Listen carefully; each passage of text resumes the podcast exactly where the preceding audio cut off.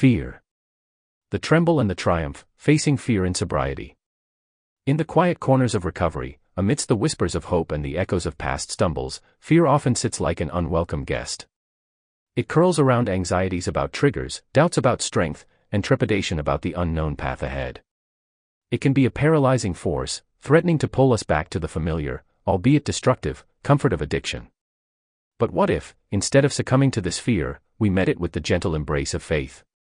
What if, instead of letting it silence our resolve, we saw it as a natural part of the journey, a signpost along the way towards something far greater? Do not be afraid, for I am with you.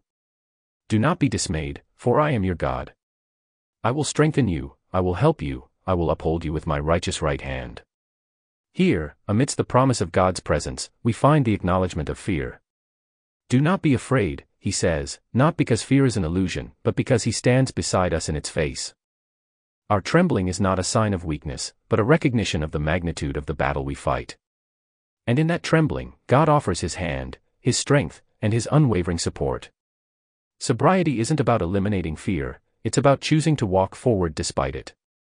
It's about recognizing the whispers of doubt and turning to the thunderous roar of God's promises.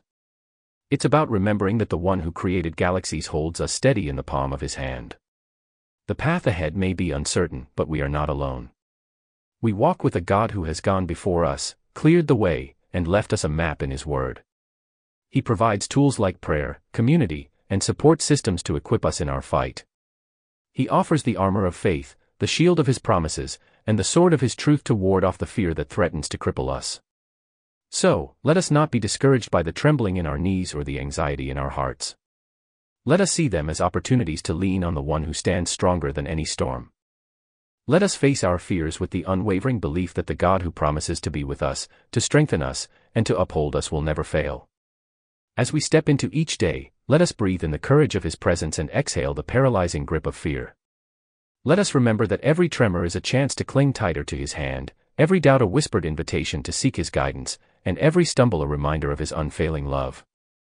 In the face of fear, let us choose faith, and in the embrace of faith, let us find the triumphant joy of sobriety. For what have we to fear when the God of the universe walks beside us? Let us go forth, then, trembling but unafraid, ready to conquer the fears and claim the victory that awaits in the land of lasting freedom.